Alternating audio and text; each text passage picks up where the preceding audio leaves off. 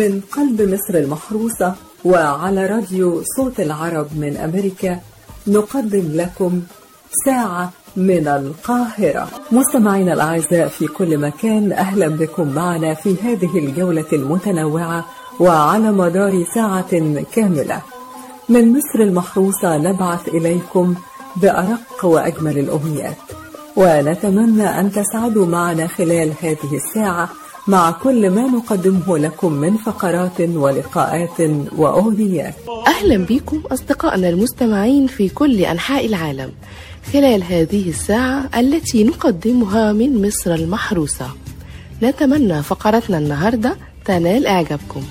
ونحب ننوه في البداية إن إحنا هنكون معاكم كل يوم اثنين وخميس من الساعة الخامسة للساعة السادسة مساء بتوقيت الساحل الشرقي للولايات المتحدة. سيداتي وسادتي أهلا بكم معنا في هذه الفقرة الإخبارية التي نقدمها لكم من القاهرة. يقرأها عليكم محمد عمر وفرح الأعصر. كورونا يعبر حاجز العشرة مليون إصابة ونصف مليون وفاة حول العالم.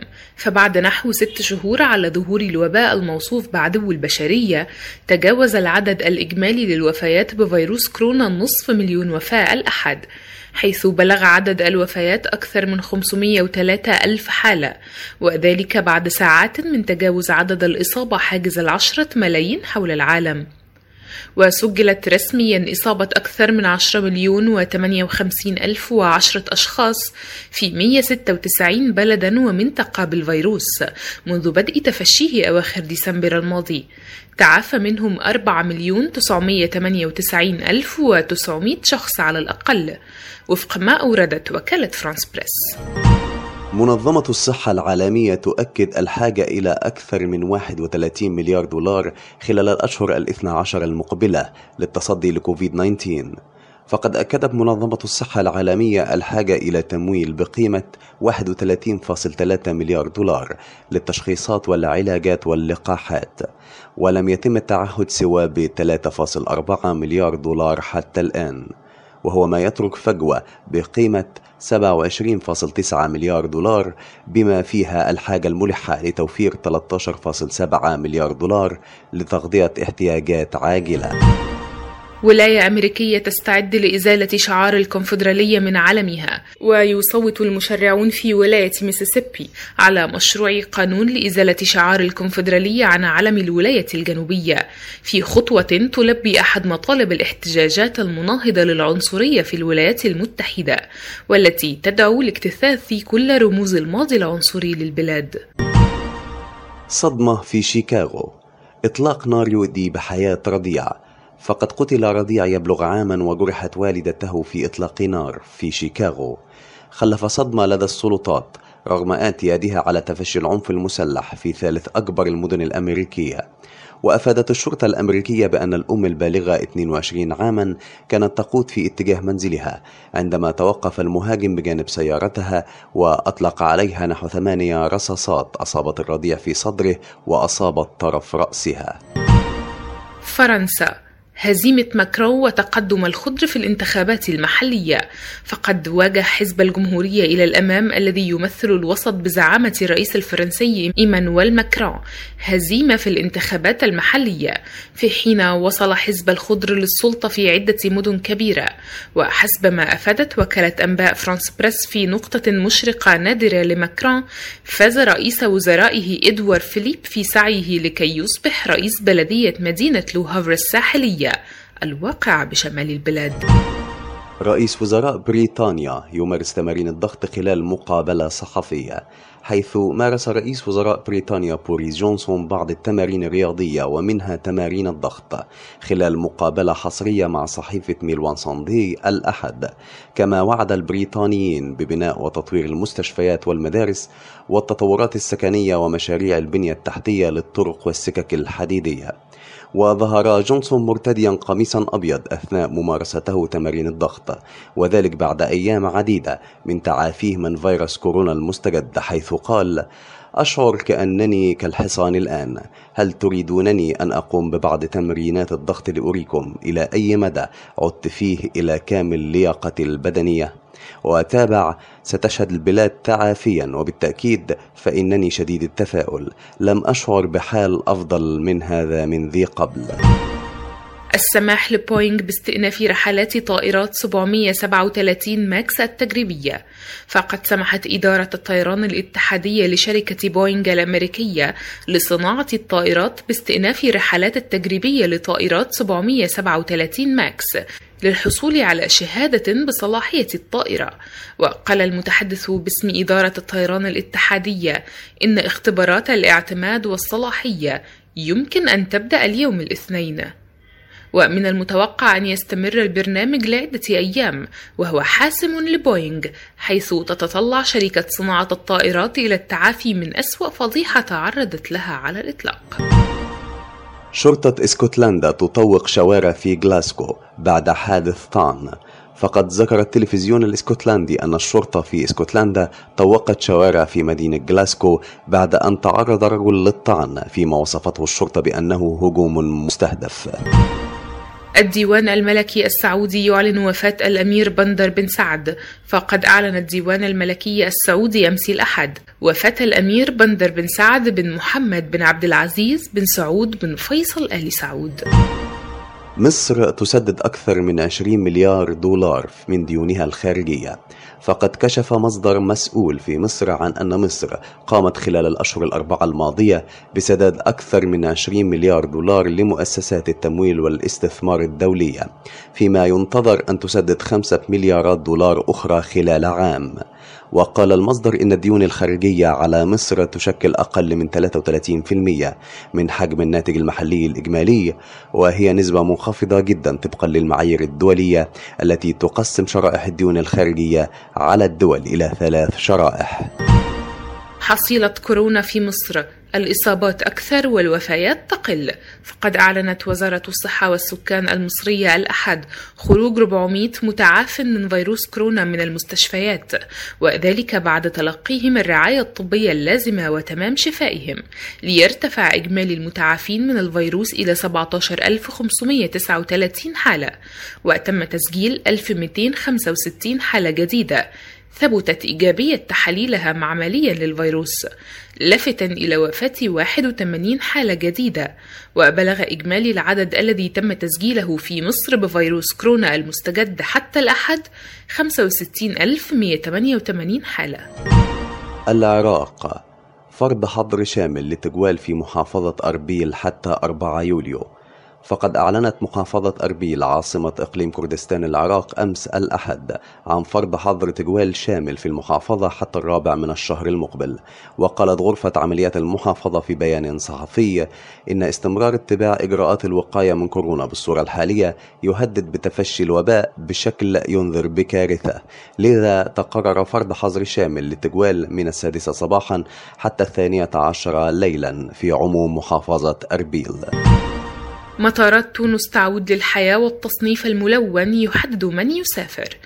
وصلت أولى الرحلات الجوية التجارية القادمة خصوصا من أوروبا السبت للمرة الأولى منذ ثلاثة أشهر إلى تونس في محاولة لإنقاذ الموسم السياحي المهدد بسبب فرض قيود على السفر للحد من موجة جديدة لفيروس كورونا. ويحق للمسافرين من دول تعتبر آمنة ومصنفة على قائمة خضراء. بينها ألمانيا والصين وإيطاليا فقط. المجيء إلى تونس دون أي شرط. كما يتعين على القادمين من الدول المصنفة باللون البرتقالي وبينها فرنسا والمغرب وإسبانيا تقديم نتيجة سلبية لفحص الفيروس تم إجراءه قبل أقل من 72 ساعة من المغادرة. أما الدول غير المدرجة على أي قائمة تعد مصنفة باللون الأحمر مثل الجزائر وروسيا وهما رافدان كبيران للسياحة التونسية. الرئيس الجزائري يقرر تمديد غلق الحدود البرية والبحرية والمجال الجوي. فقد قرر الرئيس الجزائري عبد المجيد تبون أمس الإبقاء على الحدود البرية والبحرية والجوية مغلقة إلى أن ينتهي وباء فيروس كورونا المستجد. وأضاف أن تمديد غلق الحدود البرية والبحرية والمجال الجوي جاء بعد إصدار وزارة الصحة والسكان تقريرا مفصلا حول الوضعية الوبائية في الجزائر والعالم. وبهذا الخبر نكون قد وصلنا إلى نهاية فقرتنا الإخبارية اليوم.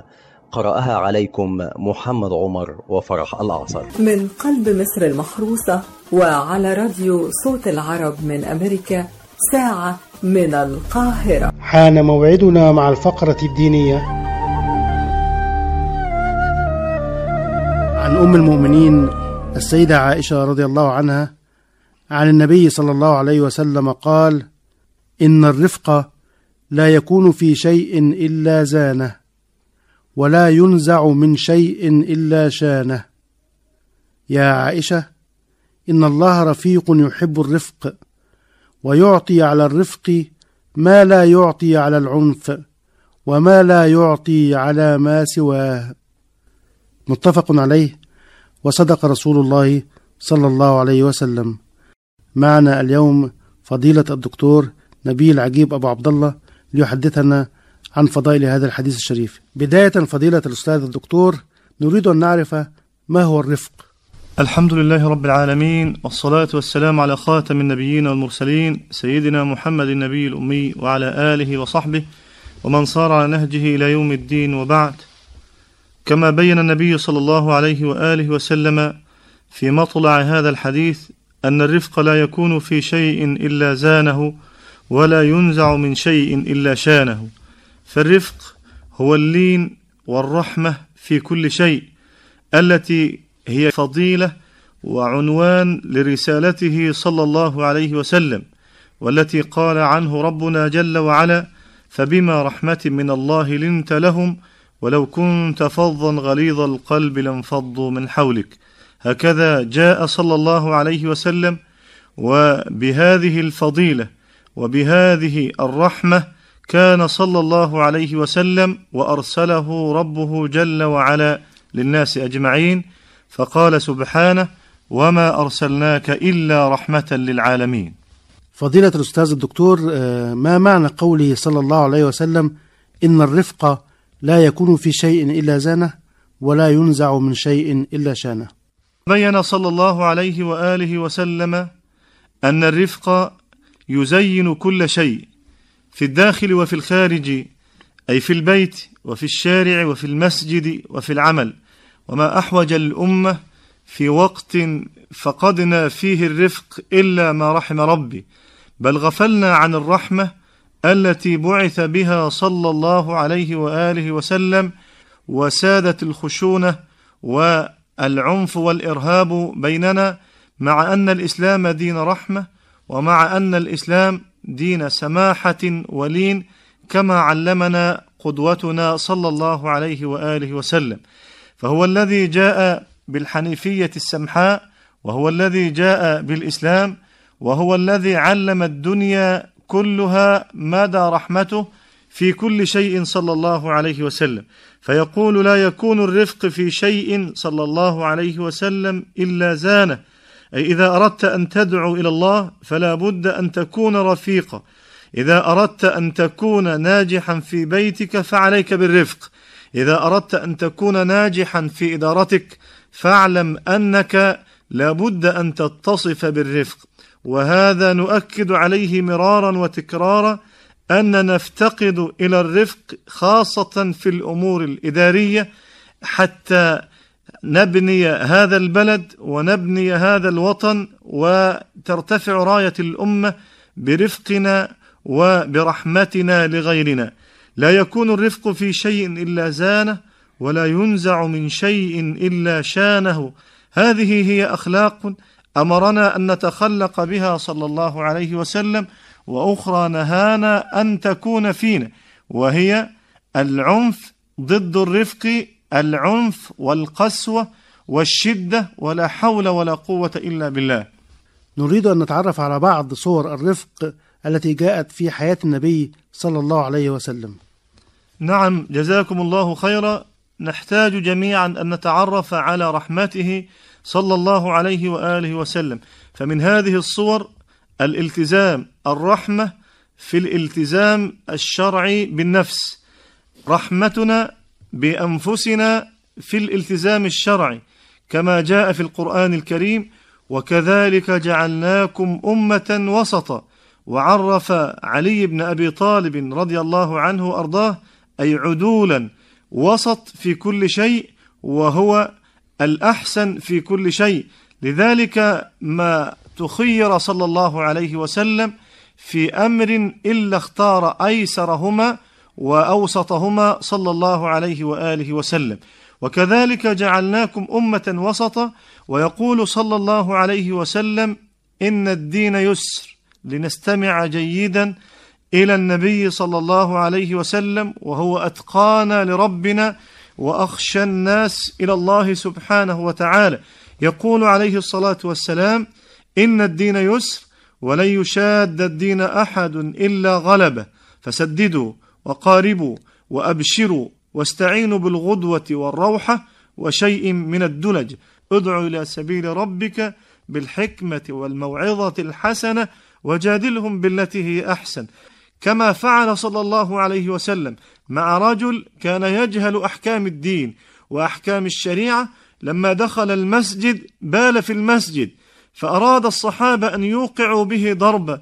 وإذا برسول الله صلى الله عليه وسلم يقول لا تذرموه أي لا تقطعوا عليه بوله دعوه حتى ينتهي حتى لا يصاب بضرر. الله أكبر ما أجمل وما أروع رحمتك يا رسول الله التي بها أرسلك ربنا سبحانه وتعالى إلينا.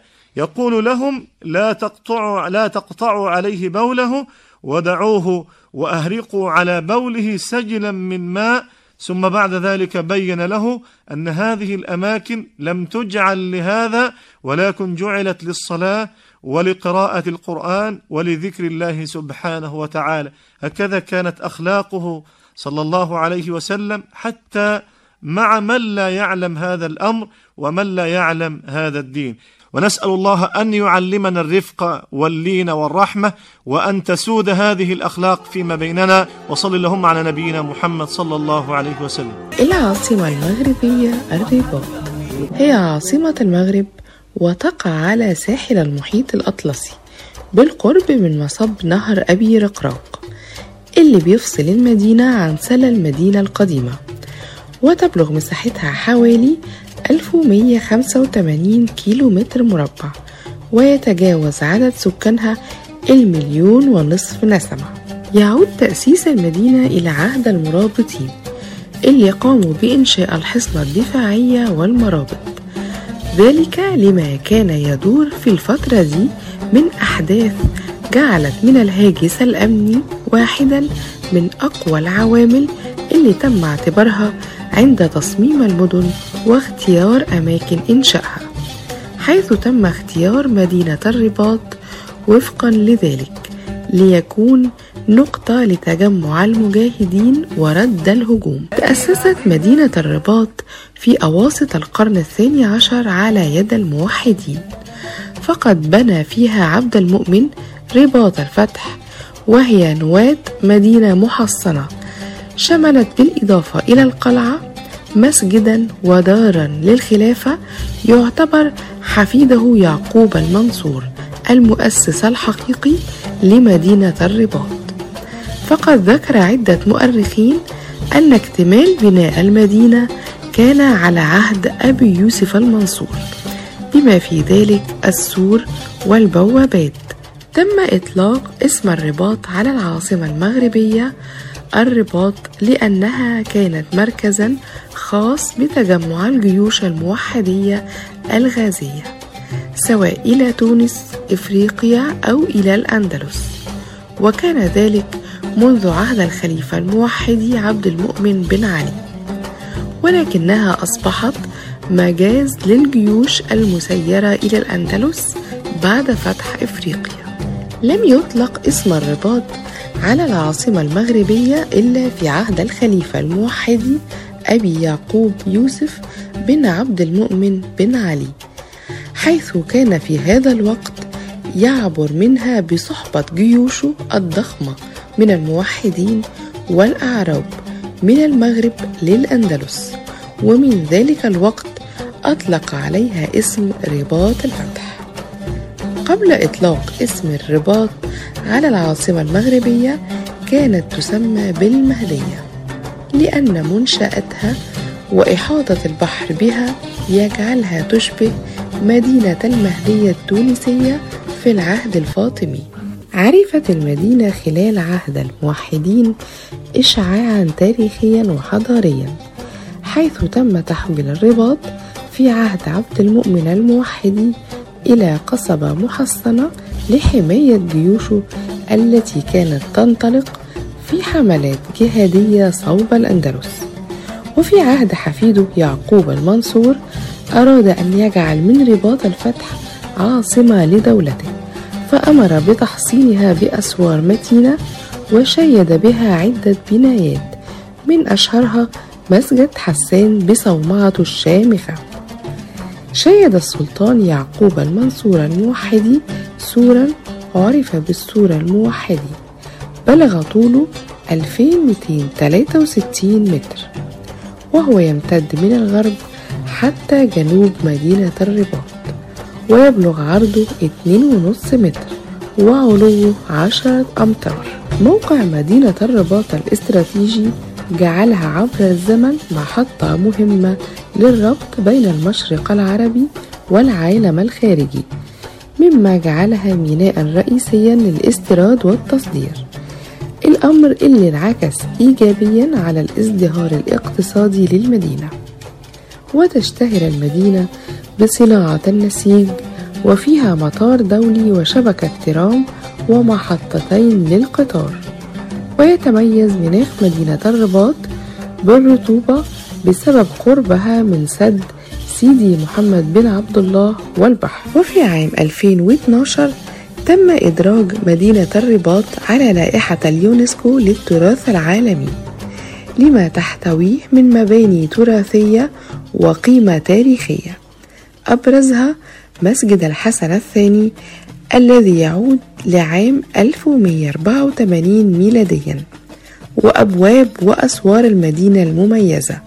وقد حصلت مدينة الرباط على المركز الثاني ضمن قائمة سي إن إن كأحسن المقاصد السياحية. ومن أشهر الأماكن السياحية في المغرب شالة وهي مدينة صغيرة يعود تاريخها للقرن السادس قبل الميلاد. تقع على نهر وادي أبي رقراق. فيها ساحة عمومية ومعبد رئيسي وحمامات. قصبة الوادي تقع عند مصب نهر أبي رقراق بنيت من قبل المرابطين كقلعة حصينة. تتجلى بأسوارها وبابها الأثري اللذين يعتبران من أهم رموز الفن المعماري. ضريح محمد الخامس. يحتوي الضريح على مقابر الملك المغربي الحسن الثاني وولديه ويعتبر تحفة من حيث الهندسة المعمارية الحديثة. في النهاية شكرا لكم مستمعينا الأعزاء. كنت معكم من القاهرة صوفيا حيتم لراديو صوت العرب من أمريكا. من قلب مصر المحروسة وعلى راديو صوت العرب من أمريكا ساعة من القاهرة. أهلا بكم أعزائي المستمعين. والنهاردة بذكرى وفاة فنان من الزمن الجميل هنتكلم ونتعرف عليه أكتر وهو الفنان فؤاد راتب وشهرته الخواجة بيجو. وهو فنان كوميدي من مواليد 1 مايو سنة 1930 دخل الإذاعة على يد الإذاعي الكبير حسين فياض وتتلمذ على يد بابا شارو. أما الانطلاقة الحقيقية فكانت في عام 1952 في ساعة لقلبك حيث اشتهر بدور الخواجة بيجو ولم يقدم أي دور غيره في حياته الفنية فاشتهر عند الجمهور بهذا الاسم. شكل الخواجة بيجو مع الفنان محمد أحمد المصري المعروف بأبو لمع ثنائيا مبهرا حيث استطاع أن يحجز لهما مكانا وسط عمالقة الكوميديا المصرية مثل فؤاد المهندس وعبد المنعم مدبولي ومحمد عوض وأمين الهنيدي وغيرهم. الخواجة بيجو اشتهر ببعض العبارات في أعماله منها يا لخوتي يا النافوق بتاع الأنا ويا نور النبي. ومن أعماله ساعة لقلبك وفيلم إسماعيل ياسين في مستشفى المجانين وعروسة المولد وغرام المليونير وعروس النيل وشارع الحب وحماتي ملاك وبحبوحة فندي وفي عام 1975 أصيب الخواجة بيجو في الكويت بالشلل النصفي. وقدم له في ذلك الوقت التلفزيون الكويتي عمل إعداد البرامج. إلى أن عاد إلى مصر عام 1978 وفي 29 يونيو سنة 1986 رحل عن دنيانا إثر إصابته بأزمة قلبية. رحم الله الخواجة بيجو. فقرتنا النهاردة خلصت. أتمنى تكون نالت إعجابكم. دمتم بخير وصحة. كانت معاكم دعاء حسن من فريق ساعة من القاهرة.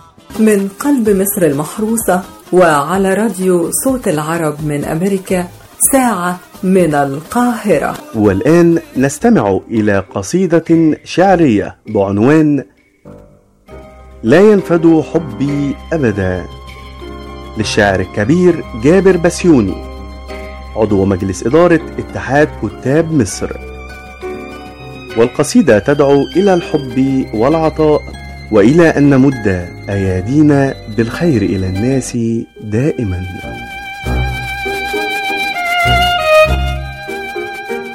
لا ينفد حبي أبدا.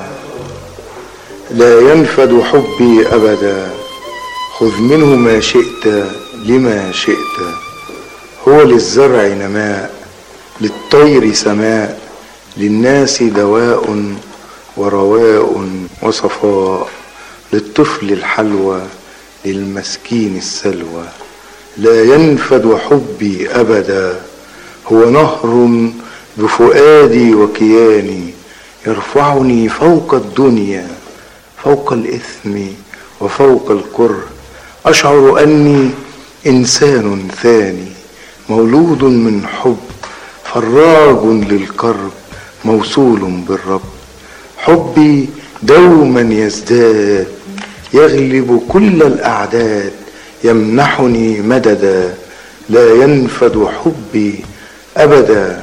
خذ منه ما شئت لما شئت افتح كفيك وعينيك وقلبك وانهل وامنح منه حدث عنه واملأ نبضك عمرك دربك. هو بالأخذ كثير وأنا بالحب أمير. حبي ملكني كل كنوز الكون. عرفني كل معاني الأمن. أغناني عن كل سؤال. أعماني عمن سال ومال وقال. هو نهر بفؤادي وكياني. مفتوح الباب طوال اليوم. خذ منه ما شئت لما شئت تنقذ لو كنت ببطن الحوت تسبح في ملكوت غير الملكوت تنصر لو خصمك فرعون تملك عين الأمر وأنا بالحب أمر من سم خياط. لا ينفد حبي أبدا خذ منه ما شئت لما شئت هو في الصعب نجاة. للكون حياة لله صلاة لله صلاة. لا يصل الناس إلى حديقة النجاح دون أن يمروا بمحطات التعب والفشل واليأس. وصاحب الإرادة القوية لا يطيل الوقوف في هذه المحطات. والنجاح يحتاج إلى السعي الدائم وإلى المثابرة والعزيمة والإصرار.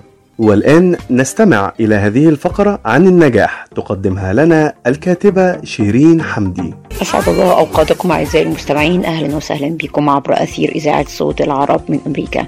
آه النهاردة أنا جاية أتكلم عن النجاح.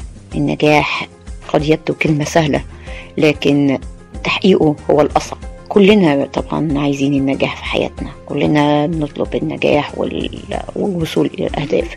لكن إزاي ده يتحقق؟ وإزاي بمقاومات إيه يتحقق ده اللي أنا هتكلم فيه. اولا لازم يبقى عندك عنصر الصبر والمصابرة على تحقيق الهدف مش من يوم وليلة إنك تقدر تحقق هدفك. لازم يبقى عندك نوع من العلاقات الإيجابية اللي هي آه تثمرك وتعطيك دافع إنك توصل لمرحلة متقدمة من النجاح ولازم نفصل من الحياة العملية والحياة الخاصة. يعني ما نحطش معيار ده في معيار ده. آه لازم كمان في يكون آه تطوير المهارات. تطوير المهارات عن طريق تطوير أساليب جديدة. ما نقفش عند حد معين ونقول ده مستوى النجاح. لا إحنا نحاول نغير دايما من نفسنا. وفي آخر نقطة اللي هو الجانب الإيجابي. طول ما أنت حاطط في دماغك اللي أنت هتنجح هتنجح. طول ما انت حاطط في انك هتتقدم لقدام هتتقدم لقدام. دي أهم حاجة. ما نسمعش بقى لل... للناس وكلام الناس وال... والعراقيل اللي بيحطوها والناس اللي بتحاربك وما ناخدش بالكلام ده كله. لازم تحط هدف ولازم توصل في مقولة أعجبتني بيقول ال- الجيوب الفارغة لم تمنع أحد من الوصول إلى النجاح ولكن العقول الفارغة. بالتأكيد هي الجيوب عمرها الفارغة ولا عمر الفلوس. آه، منعت حد انها ما يوصلش لدرجة النجاح. إحنا شفنا نماذج كتيرة بدأوا من الصفر ووصلت إلى درجات عالية من من الطموحات والنجاحات المختلفة. مرحلة النجاح لازم تستوجب عقل مبدع ومبتكر. أنا سعيدة إني أنا كنت معاكم النهاردة. دمتم في أمان الله. والسلام عليكم ورحمة الله وبركاته. من قلب مصر المحروسة وعلى راديو صوت العرب من أمريكا ساعة من القاهرة. مهرجان كان السينمائي بدأ مهرجان كان مسيرته في عام 1939 وذلك حينما فكر السينمائيون في إقامة مهرجان سينمائي يكون بديلا لمهرجان فينيسيا الإيطالي. وفي إحدى أيام صيف عام 1939 تجمع عدد من كبار نجوم السينما في ذلك الوقت وعلى رأسهم جيري كوبول على شاطئ الريفيرا وهو نفس اليوم الذي غزا فيه هتلر بولندا. ولذلك قد انتهى ليلة افتتاحه. وبعد خمس سنوات عاد المهرجان لكي يبدأ من جديد. ولذلك يعتبر عام 1946 هو البداية الحقيقية لمهرجان كان السينمائي. وفي العام الأول وجهت الدعوة للمشاركة في المسابقة إلى 21 دولة. شارك منها 19 دولة ووصل عدد الأفلام إلى 80 فيلما. وقد ألغى المهرجان عام 1948 وعام 1950 ومنذ عام 1951 أصبح المهرجان حدثا سنويا كبيرا يعقد في فصل الربيع من كل عام. وقد تفوق مهرجان كان على كل المهرجانات العالمية الأخرى وذلك بسبب حرص منظميه على المستوى الرفيع للأفلام المشاركة. وأيضا استضافة أكبر من حشد من نجوم السينما العالمية. والجائزة الرئيسية في المهرجان هي السعفة الذهبية التي حملت هذا الاسم منذ عام 1955 ويعد مهرجان كان السينمائي من أكبر مهرجانات السينما في العالم ولا يساويه شهرة إلا الأوسكار الأمريكي. ومن أهم مهرجانات السينما في العالم أيضا مهرجان موسكو مهرجان برلين مهرجان فينيسيا. كنتم مع منى الألف. من قلب مصر المحروسة وعلى راديو صوت العرب من أمريكا ساعة من القاهرة. أهلا بيكم في حلقة جديدة وكتاب جديد من برنامج موسوعة المعرفة. كلنا بنحب نسمع حواديت. كلنا بنحب نعرف قصص. القصص اللي بنتعلم منها تجارب ومواعظ كتيرة. في منها بيبقى خيالي وفي منها بيبقى مستوحى من أحداث حقيقية وفي نوع تالت بيبقى هو حدث حقيقي فعلا. لكن المهم في النهاية إن هي بتوصل رسالة معينة مربوطة بالواقع. روايتنا النهاردة بتندرج تحت النوع التاني. واللي هي قصة مستوحاة من أحداث حقيقية. وبتتكلم عن أسرة مصرية أصيلة. روايتنا النهاردة هي البداية والنهاية لنجيب محفوظ. بتدور أحداث رواية البداية والنهاية في القاهرة في أواخر ثلاثينيات القرن الماضي. وبتتكلم عن كفاح عائلة من الطبقة المتوسطة في ضواحي القاهرة عشان يطلعوا من الفقر. وخصوصا بعد ما الأب اللي بيعوله الأسرة مات. الأسرة بتتكون من أربع أشخاص. كل حد فيهم بيتعامل مع الحدث ده بشكل مختلف. فعندنا حسن وهو الابن الأكبر ما بياخدش نصيبه من التعليم فبيمشي في الحياة بفساد وبيشتغل تاجر مخدرات وبيعيش في بيت راقصة من غير ما يتجوزها. وبما إن هو الشخص اللي بيعول الأسرة بشكل كبير بيقرروا إن هم يتغاضوا عن إن هو ممكن يكون تاجر مخدرات أو إن هو عايش مع رقاصة. عندنا كمان حسين وحسنين. حسين أكبر من حسنين. حسين بيقرر إن هو يسيب التعليم في مقابل إن أخوه حسنين يتعلم ويكمل ويخش الكلية العسكرية. وكان شايف إن حسنين ممكن ينتشلهم من الفقر والضياع اللي هم فيه. كمان عندنا الأم اللي هي سميرة والابنة التانية اللي هي نفيسة. كل واحدة فيهم بتمشي في ضرب مختلف عن التاني. فنفيسة بتقع في شباك ابن البقال وبتحصل ما بينهم علاقة غير شرعية. وبعد ما كان ابن البقال بيوعدها إن هو هيتجوزها بيتجوز واحدة تانية. فنتيجة للحادثة دي نفيسة بيبقى ليها علاقات متعددة في مقابل إن هي تحصل على المال وتساعد أخوها الصغير حسنين في إن هو يخش الجامعة. أما الأم فهي دايما كانت بتقول لهم إن هما لازم يصبروا وإن المحنة دي هتعدي ولازم يدعوا ربنا وإن مفيش في إيدهم حاجة تانية وإن هما لازم يمشوا على الطريق المستقيم. أما حسنين وهو الابن الأصغر اللي دخل الكلية العسكرية ما ساعدهمش بأي حاجة وما كانش ليه في أي حاجة. وحتى ما حاولش إن هو يخرجهم من الفقر اللي هم كانوا فيه. أغلب أعمال نجيب محفوظ كان بيغلب عليها طابع الواقعية والوجودية. فعندنا في قصة البداية والنهاية هو بيتكلم عن الطبقة المتوسطة واللي دايما بيتكلم عنها في أغلب أعماله. فالعيلة دي كانت شايفة إن في مصباح سحري ممكن يخرجهم من الواقع والفقر اللي هم عايشين فيه. لكن الحاجة الوحيدة اللي فعلا كانت ممكن تخرجهم هي الرضا والقبول بالقدر. البداية والنهاية كانت تجسيد حقيقي لأسرة بالفعل نجيب محفوظ كان عارفها. ولأنه كان في أغلب أعماله بيحاول يصور المجتمع المصري وبالتحديد الطبقة المتوسطة منه ومعاناتها فقرر إن هو يكتب روايته البداية والنهاية ويوري فيها إزاي كل شخصية بتتعامل. مع الأزمة وبكده نكون وصلنا لنهاية فقرتنا النهاردة. استنوني في حلقة جديدة وكتاب جديد من برنامج موسوعة المعرفة. كانت معكم من القاهرة. ميرنا جوهر وفي نهاية الحلقة شكرا لكم مستمعينا الأعزاء. نرجو أن نكون قد أسعدناكم خلال هذه الساعة. انتظرونا في الحلقة القادمة بإذن الله وموضوعات جديدة دائما.